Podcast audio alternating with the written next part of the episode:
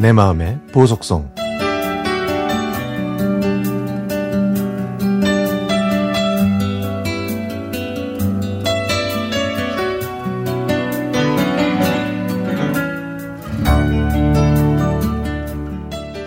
어제 남편이 퇴근하고 오면서 복숭아를 사왔는데 아직 달지 않아서 맛이 없더라고요. 그런데요. 복숭아를 보니까 40년 전의 추억이 밀려왔습니다.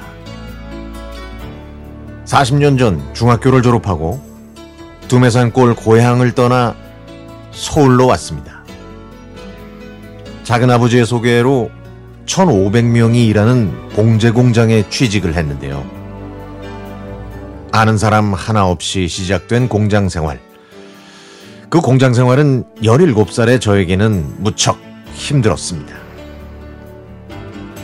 그래서 하루에도 수없이 고향집으로 달려가고 싶었지만 가난한 집 장녀인 저는 동생 넷을 위해 돈을 벌어야 했죠. 당시에는 재봉 일을 하면 왕대접을 받았기 때문에 저는 시간이 나면 재봉 기술을 배워서 18살에 재봉사가 됐습니다.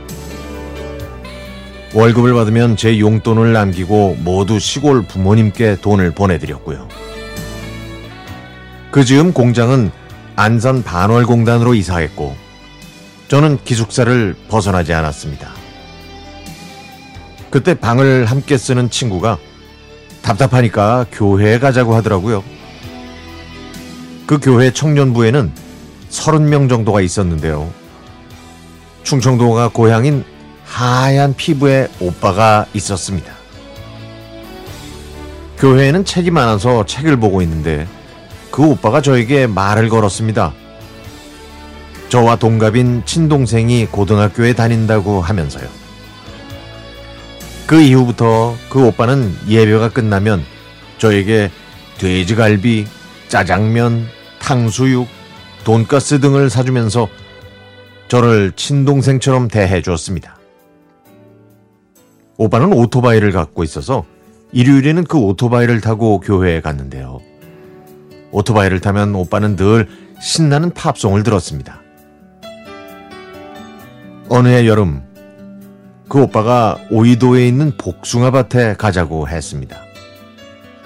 거기서 오빠는 기숙사에 가져가라고 복숭아 한 박스를 사줬고, 그 다음엔 포도밭에 데리고 가서 포도까지 사줘서 기숙사 친구들과 함께 나눠 먹었죠. 그리고 시간이 지나자 오빠는 자기는 장남이라 집에서 결혼을 빨리 하라고 한다는 얘기를 했지만 저는 그 말에 관심이 없었습니다. 다음에는 인천 연안부두로 놀러 갔는데요. 저희는 바닷가를 구경하고 한적한 음식점에 갔습니다. 그리고 오빠는 어렵게 입을 뗐죠. 집에서 빨리 결혼을 하, 결혼하라고 해서 선을 본다고 했습니다. 저는 그냥 아무 생각 없이 선을 잘 보라고 오빠를 응원했고, 오빠는 그렇게 선을 본 지 6개월 만에 결혼을 했습니다. 그때 제 나이 스물둘이었죠. 오빠는 결혼한 다음에 저한테 편지를 보냈습니다. 저를 좋아했다고.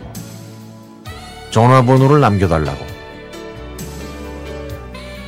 하지만 저는 답장하지 않았습니다.